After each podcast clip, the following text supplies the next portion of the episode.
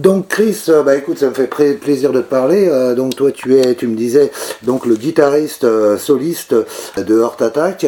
Bah, la première question que j'ai envie de te poser, c'est par rapport à, votre retour sur scène, parce que vous avez eu pu, maintenant il y a beaucoup de groupes qui commencent à revenir sur scène, heureusement. Et donc vous avez donné un concert le 29 avril à Nantes, qui était sold out, sold out au Michelet, avec Malcavian.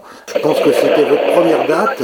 Euh, quel souvenir tu gardes de, de, ce concert et de ce retour sur scène ah bah écoute, euh, intense, intense, parce que ça faisait un petit moment qu'on n'était pas monté sur scène. Donc euh, bah déjà c'est un plaisir de retrouver la, scène, le public, les décibels, voilà toutes les sensations physiques que tu peux avoir pendant un concert. Voilà, qui, avait manqué, hein. donc c'est un plaisir immense. Et ensuite le, le concert en lui-même s'est très très bien passé. Bon, malheureusement, c'était euh, pour un événement pas, pas forcément heureux, puisque c'était pour la, fermeture de la, de la scène Michelet à Nantes. Ouais, ouais, ouais. Donc, euh, voilà, mais, mais bon, le, public a répondu présent, c'était une énorme soirée, euh, comme, comme tu l'as dit, c'était complet. Hein. Donc, c'est une soirée chaude et, et un peu et, bien enragée, donc vraiment, on s'est régalé. C'était une super date. Oui, je suppose qu'il y avait, il devait y avoir pas mal d'émotions. Le fait que c'est vrai que là, pourtant c'est une scène qui était, qui est connue depuis très longtemps, hein, qui existe depuis très longtemps. Je suppose qu'il y avait pas mal d'émotions euh, aussi. Ben, pour les pour les habitués, euh, oui, forcément. Et c'est pour ça aussi qu'ils en ont profité, euh, qu'ils en ont profité comme jamais. Hein. Parce que ben, parce que c'est comment dire, c'est un temps de la de la scène nantaise quand même qui qui ferme. Donc, euh, euh, comment dire, les métalleux nantais se, se retrouvent orphelins de cette salle, même s'il reste le ferrailleur, etc. Mais le ferrailleur, déjà, accueille des groupes plus gros. Donc, euh, toute la, scène locale, en fait, est orpheline de ce lieu quand même. Comment tu dis, décrirais justement le, groupe sur scène? Qu'est-ce que vous essayez de transmettre au public quand vous êtes sur scène? Alors, sur scène, déjà, Art Attack, c'est, euh, je pense, que la première chose qui vous caractérise et qu'on nous dit en général, c'est que c'est de l'énergie. C'est en général beaucoup, beaucoup d'énergie et du coup, on emmène le public avec nous. Donc, euh, voilà, en général, c'est une grosse décharge d'adrénaline et, euh, le public bouge beaucoup. Donc, ça, c'est cool et c'est ce qu'on aime aussi, hein, voir le public bouger, faire des pogos, faire des circles euh, la, la, la Michelet, c'était, bah, pour revenir à ce concert-là, c'était le, le bordel, puisqu'on s'est retrouvé avec des bières qui volaient sur scène, des, des retours qui sont tombés. Et ça a été, euh, ça a été vraiment un gros bordel. Mais c'est ce qu'on aime aussi. On a, on a ce côté un peu euh, punk hardcore des fois, tu sais. Ouais, vraiment on aime cette énergie-là. Mais, et après, on essaye quand même musicalement de, de proposer quelque chose, parce qu'on n'est pas que des bourrins. et, et, donc voilà, on essaye de retranscrire finalement nos morceaux, de, de faire en sorte que que le mec qui n'a pas envie de bouger et qui veut juste écouter la musique, ben, ben, s'éclate sur nos compos et, il trouve son compte aussi. Donc on, essaye de, marier ces deux aspects, de, trouver le bon curseur entre la musique et l'énergie. Alors j'ai vu euh, juste avant 2020, euh, donc la date fatidique, mars 2020, euh, vous avez eu la chance de tourner avec Accord et Décapité euh, bah, c'était en 2019. donc une, tournée. Hein.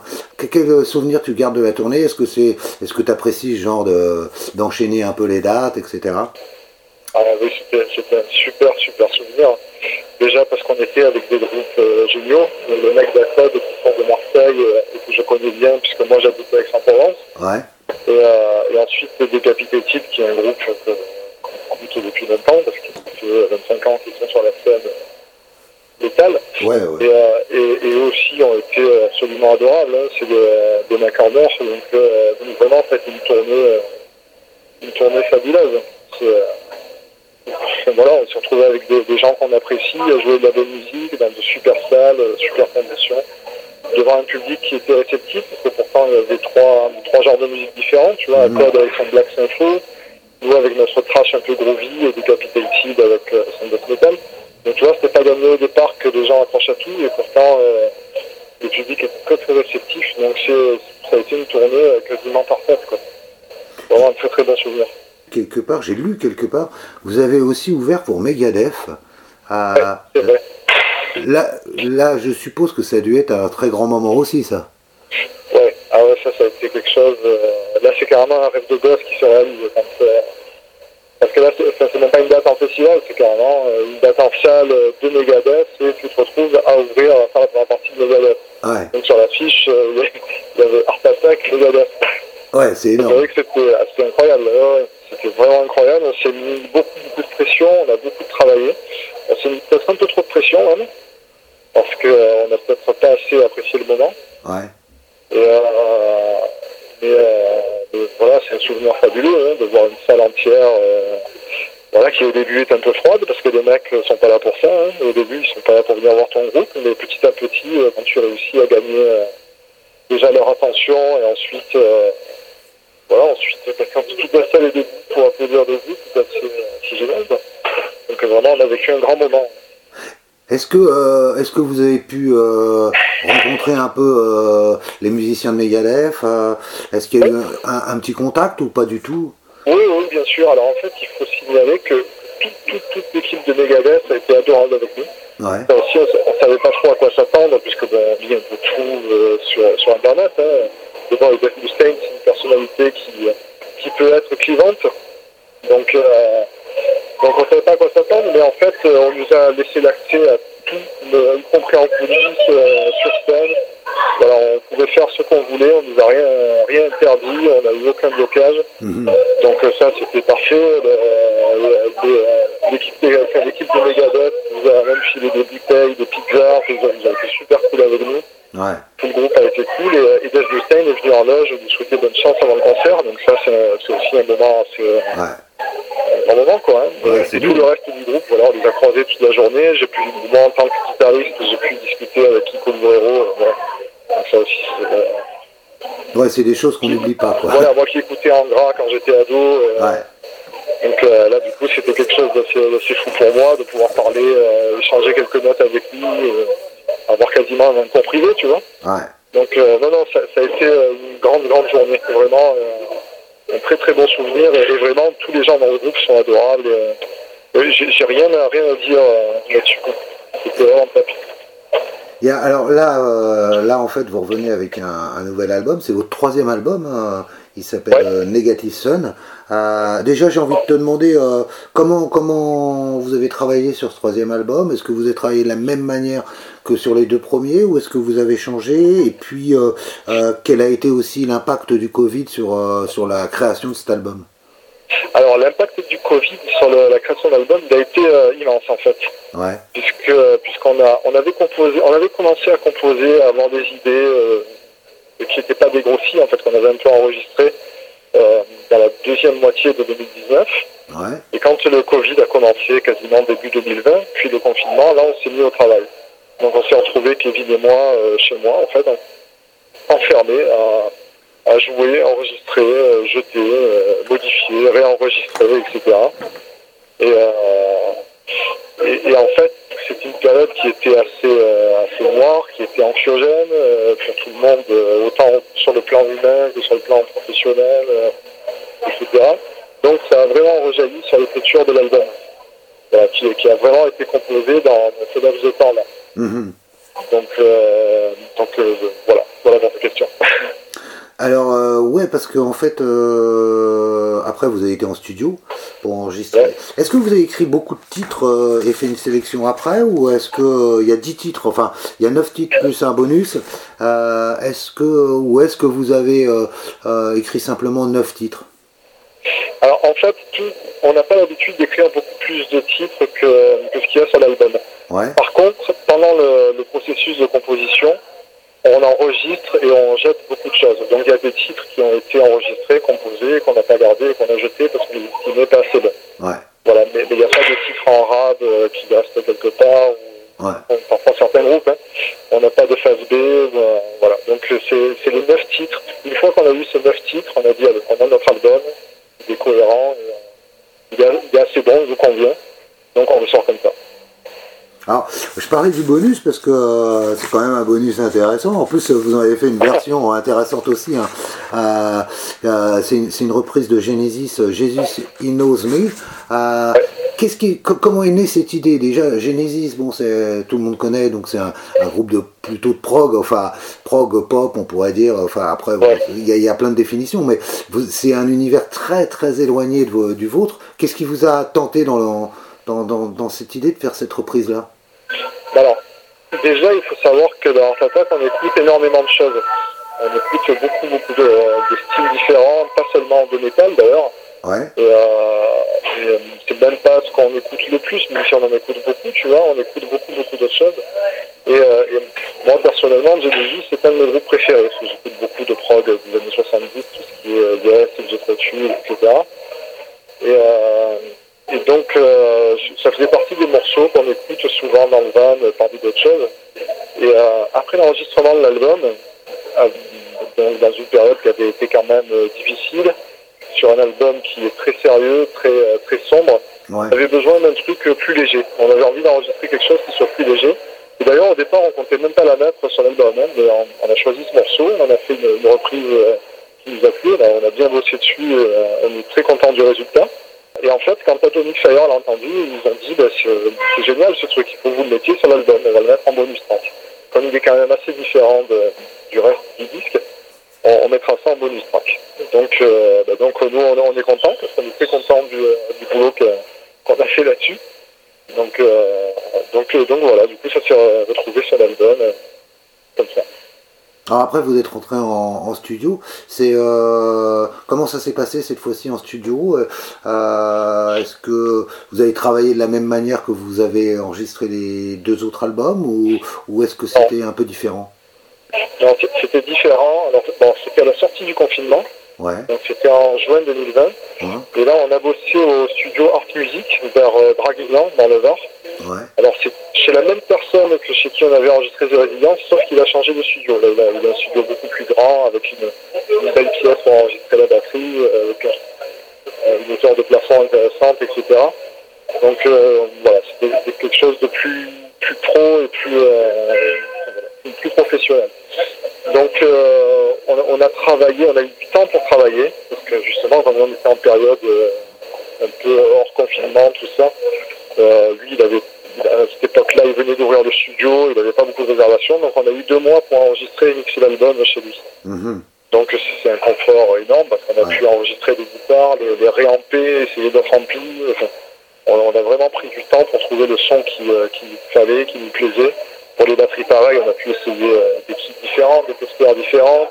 On a passé notre temps à enregistrer, effacer, réenregistrer pour trouver la formule qui nous plaisait. Donc, euh, donc on, a, on a bossé comme ça et, euh, on s'est aussi payé le luxe justement de pouvoir jouer du synthé, de pouvoir mettre des guitares en son clair, d'avoir des, des, amplis différents, des, des, guitares différentes.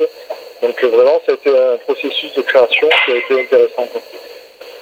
Est-ce que, est que pour toi, euh, sur ces neuf titres, euh, où il y a beaucoup de guitares solo, hein, euh, est-ce qu'il il y a eu des, morceaux qui ont été un challenge en, tant que guitariste, en tout cas lors de l'enregistrement, par exemple morceaux qui ont été un challenge. alors, étonnamment, pas tellement au niveau des solos, puisque les solos, forcément, comme, comme je les écris, ben, je, les, voilà, je les écris avec mes capacités. Parfois, il m'arrive d'aller un peu aux limites de, mes capacités, mais, euh, comme c'est du studio, ben, si tu te plantes, tu peux refaire, quoi. Donc, euh, n'y a pas de souci. Mais ce qui m'a posé parfois certainement le plus de challenge, c'est certaines rythmiques, parce que euh, certaines rythmiques qui ont été écrites par Kevin, qui a son style, qui a son propre style, qui, est, qui est un guitariste rythmique fabuleux. C'est un monstre rythmique, et qui parfois, et qui parfois écrit des riffs. quand il faut les jouer, ben, je suis pas, je suis pas à l'aise au début, tu vois. Donc, donc euh, parce que comme tout, comme beaucoup de solistes, j'ai tendance à beaucoup jouer de solo et bah, parfois de laisser tomber la rythmique. Donc, euh, donc ça a été un bon, un exercice et c'est vrai qu'il me pousse aussi à me challenger et à, bosser cet aspect-là de mon jeu. Donc euh, les, challenges, ils ont été pour moi sur certaines rythmiques qui étaient assez, assez chiadées, quoi. Et à des, tempos élevés. En tout cas, il y a eu. euh, alors, moi, j'ai vu. euh, enfin, il y a eu trois clips. hein. Ah, on parlait du bonus track qui a été aussi clippé. Euh, mais il y a surtout deux, deux morceaux qui ont été extraits de l'album Wings of Judgment et Septic Melody.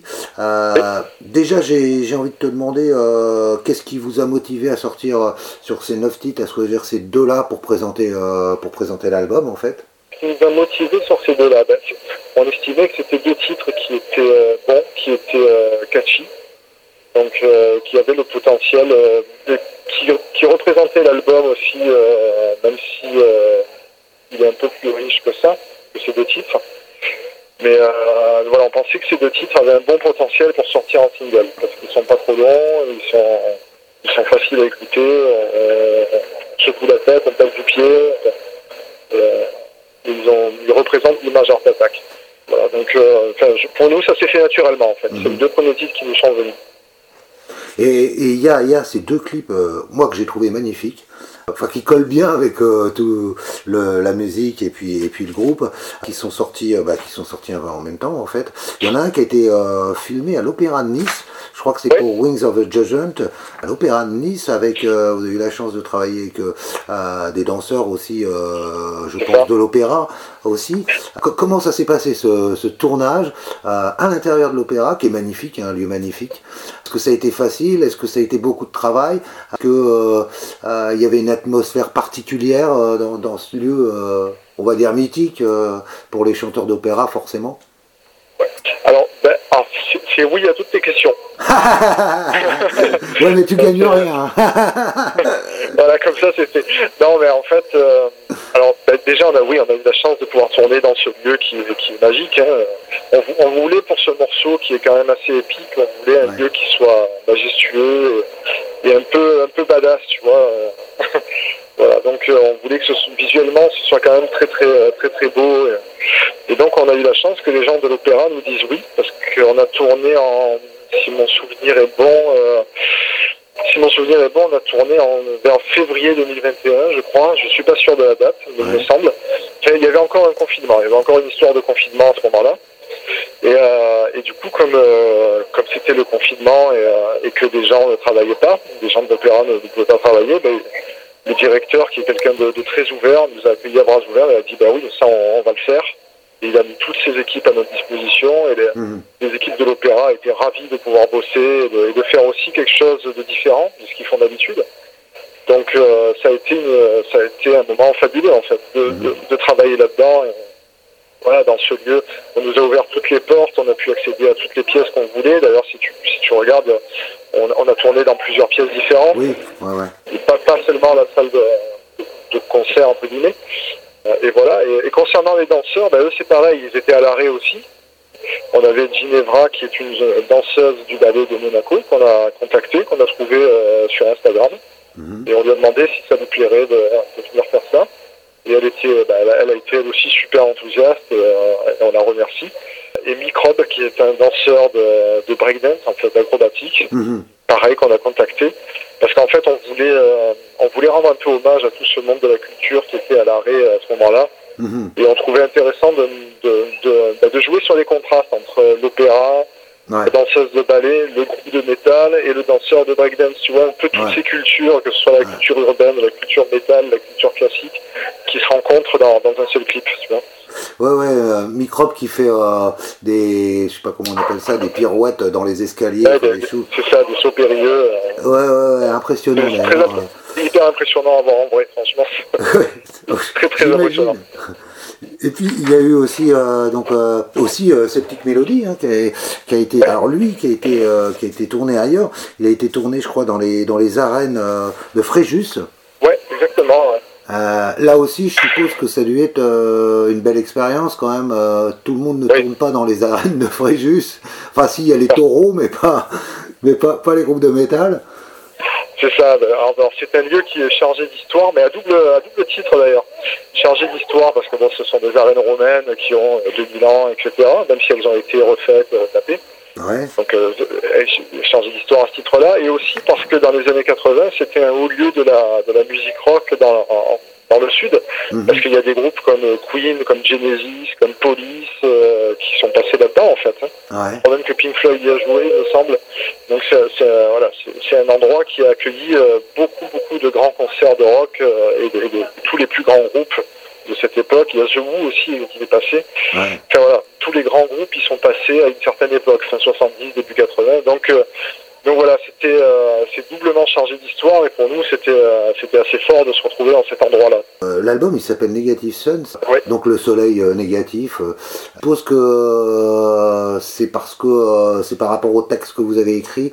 C'est un album assez noir hein, quand même euh, au niveau des textes. oui, très noir.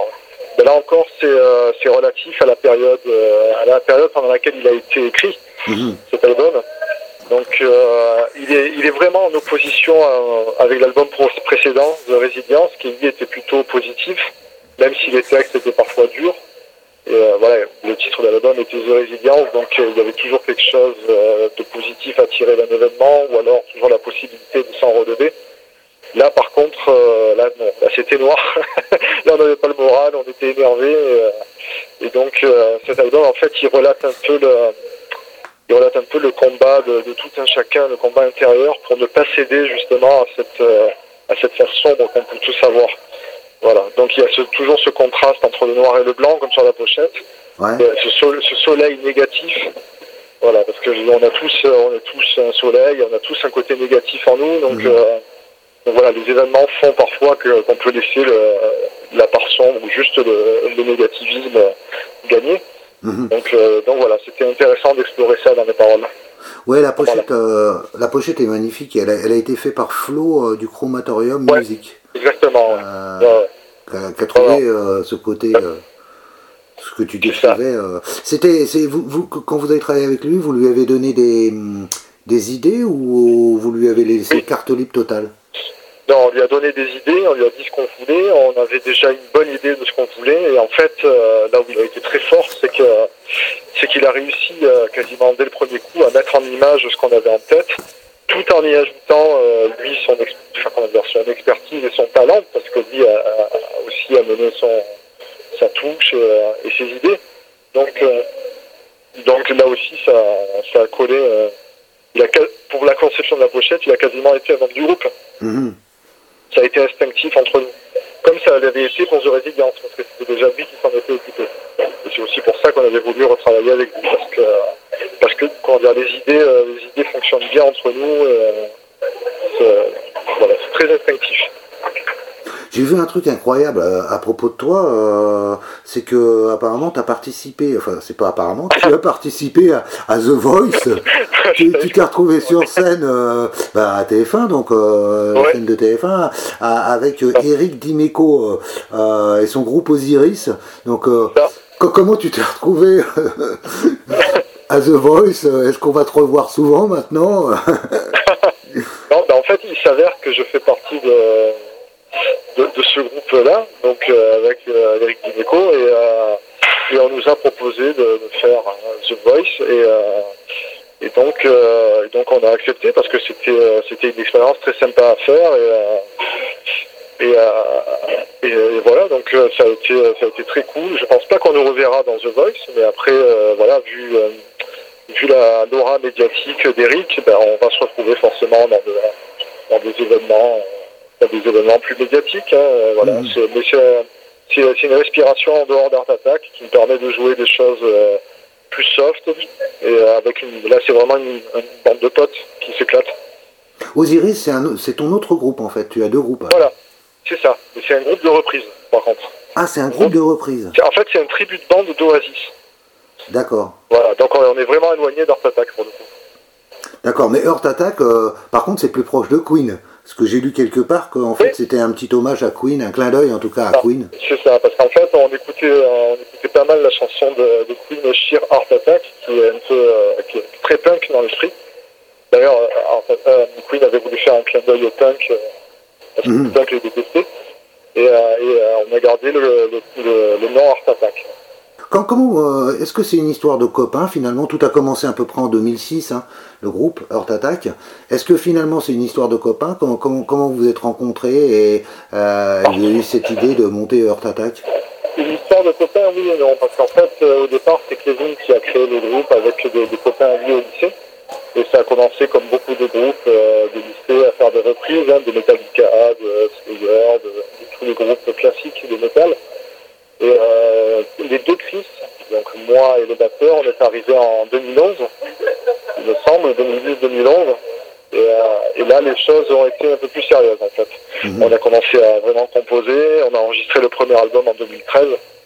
Donc c'est là que les choses ont pris une tournure plus sérieuse. Donc c'est vrai que Art Attack, le, le groupe en lui-même existe depuis euh, 2006-2007, mais les, le, la, la, tournure actuelle du groupe existe plutôt depuis 2011. Voilà, avant, avant c'était autre chose, c'était un autre projet. Alors pour, pour, pour terminer, j'ai envie de, de, parler un peu de toi. Donc euh, tu es guitariste, euh, lead guitare. comment est déjà comment t'es tombé dans le dans la passion du métal? Est-ce que c'est par un album, euh, une vidéo Alors, ben Moi en fait j'ai grandi dans une famille où il y avait toujours de la musique. Où, mon père jouait de la batterie. Donc j'ai grandi avec, euh, avec Zeppelin, euh, Deep Purple, euh, des groupes de prog des années 70, euh, Genesis, Jet Tull, Death, etc. En fait, il y avait toujours, toujours de la musique à la maison. Et, euh, et j'ai commencé comme ça. Et ensuite, après, j'ai fait mon apprentissage. Euh, ben, après le Zeppelin et Deep Purple, je suis passé, euh, comme tout le monde, à CDC, Iron Maiden, euh, Metallica. Euh, et voilà, et petit à petit, ben, j'ai étoffé ma culture musicale par les copains, par la famille, par les lectures en, en, en achetant les magazines, en écoutant les sampleurs, etc. Donc, euh, mais, mais c'est vrai qu'au départ, je grandis dans une famille musicale. Donc, euh, j'ai toujours eu euh, de, de la musique dans les oreilles. Et tu me disais qu'en gras, euh, ça a été un groupe important pour toi. Ouais, ça à une époque, oui, tout ce qui est euh, fin des années 90, début 2000, à la grande époque. Ouais il y avait les groupes, euh, tous les gros groupes de métal progressif, Symphonix, Vandam Place, Dream Theater, euh, Angra. Voilà, donc forcément j'étais beaucoup là-dedans. Et, et c'est des groupes qui m'ont beaucoup marqué. J'ai vu un, un truc, c'est que vous allez, euh, vous allez rééditer vos deux premiers albums. Hein, ouais. Euh, c'est quoi, c'est quoi l'idée? C'est parce qu'on les trouve plus Est-ce que vous allez rajouter les bonus? Est-ce qu'il va y avoir des choses sympathiques en plus? Alors, c'est Atomic Fire qui, euh, qui, les réédite en fait. Euh, mais euh, ce sera des, des versions normales. Il n'y aura pas de commission introuvable maintenant. Ah d'accord. Voilà, commission introuvable, Atomic Fire a décidé de les rééditer. Ouais. Pour, pour, terminer, comment tu, tu, euh, tu analyses l'évolution musicale du groupe depuis, de, depuis ses débuts, donc depuis le premier album? Comment je l'analyse? Ben, En fait, on est passé de, de musiciens euh, débutants, je dirais, euh, quand tu écoutes le premier album, c'est assez naïf, c'est euh, une musique basée sur les riffs, euh, qui n'est pas. Les arrangements sont pas très riches, euh, voilà, c'est des, des, des, petites chansons de métal honnêtes. Hein, on, on, est très fiers de notre premier album, d'ailleurs, il y a certains titres qu'on joue encore sur scène. Ouais. Et petit à petit, ben, on s'est ouvert à d'autres musiques, on a progressé en tant que musicien, on a côtoyé des groupes, des groupes qui nous ont influencés, des musiciens qui nous ont influencés, qui nous ont appris beaucoup de choses. Donc forcément, euh, ça nous a enrichi euh, et toutes ces rencontres, toute, ce, cette ouverture, tous ces progrès ben, font que le groupe progresse aussi hein, et tous les, concerts qu'on a fait également, hein, parce qu'on a beaucoup, beaucoup tourné. Donc, euh, donc c'est un groupe qui est en constante évolution et c'est très très intéressant de jouer dans le groupe. Bah écoute, merci, à moins que tu aies quelque chose d'important à rajouter par rapport à, à ce nouvel album, hein, qui est important, puisque euh, bah, ça fait quand même 5 ans, hein, 5 ans que, euh, que vous n'avez pas sorti l'album. Ouais, ouais, ouais. Bah oui, le Covid oblige, c'est vrai que celui-là était prêt depuis 2 ans. En fait, ouais. Mmh. Euh, euh, ouais. Donc, euh, donc c'est cool, on est très content, on est très, très excité de le sortir. Et voilà. Et, euh, et à titre personnel, bah, je te remercie d'avoir pris ton temps pour pour parler de ça. Et, euh, et, voilà. Et si tu as des questions supplémentaires, d'ailleurs, sur mon numéro, tu n'hésites pas. D'accord, bah écoute, euh, bah, si, si j'en ai d'autres, j'en ai d'autres, mais euh, ça, oui, à ce moment-là, je te contacterai. Bah, en tout cas, je te ah, remercie. Hein. Je te remercie beaucoup pour l'interview, et puis, euh, et puis à bientôt alors. Ciao, Allez, ciao. Salut. Merci. Ciao.